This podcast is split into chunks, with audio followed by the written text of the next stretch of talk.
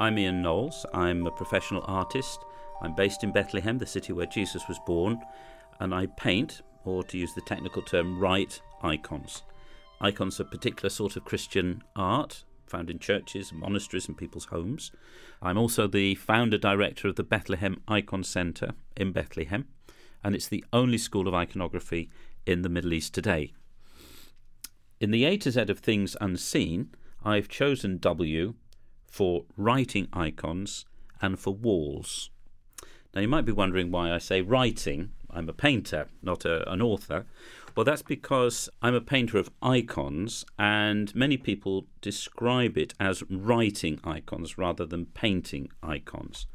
And they do that because icons are a bit like writing the Gospels, but in paint.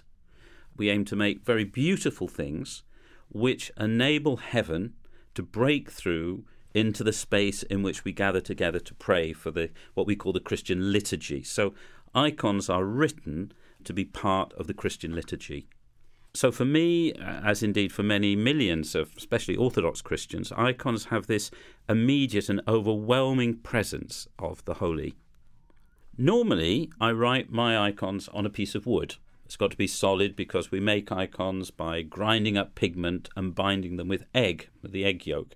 And if you don't have a really solid surface, it's liable to crack. So you've got to normally do it on a piece of lime wood is probably the best. But my most famous icon that I've done, I actually painted on a concrete wall. And that's the separation wall which snakes through the Holy Land, dividing Israel from the West Bank. I established the Icon School in Bethlehem really to help the Christians there to be in touch with their culture because I think icons probably began there way back in the 6th century.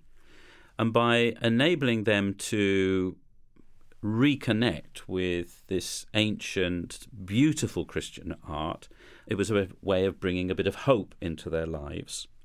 And painting this icon of Our Lady who brings down walls, which is this special icon that I painted on the separation wall, is very much about the same thing it's about saying, okay, there's this horrible grey scar through the Holy Land, and we've put something beautiful on it, something you would normally find in a church.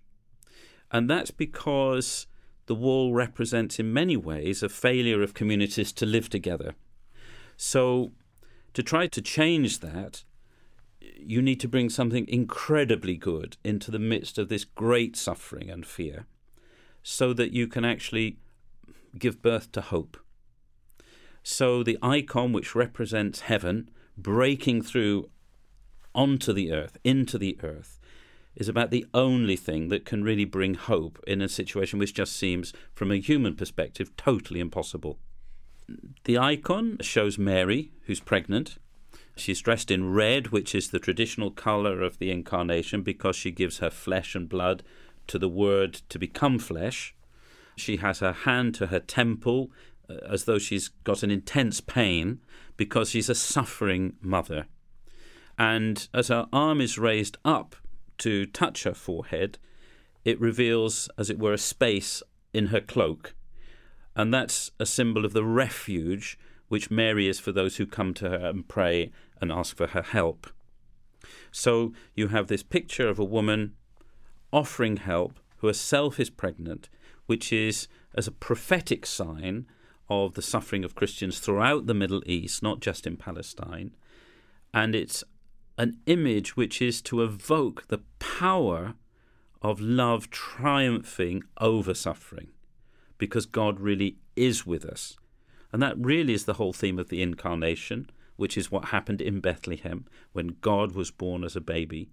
And that's exactly what the incarnation is. It's about taking matter and saying matter matters, to take wood and egg and ground rock and make them into these images which makes God present in our world.